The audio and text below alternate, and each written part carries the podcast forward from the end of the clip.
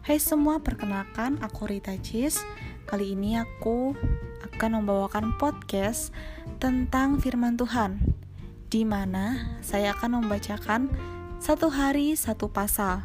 Jadi buat teman-teman yang belum sempat membaca Alkitab, mungkin terburu-buru kali ya tiap pagi atau malam langsung tidur, bolehlah di play podcastnya karena tiap hari kamu akan mendengarkan firman Tuhan satu hari satu pasal.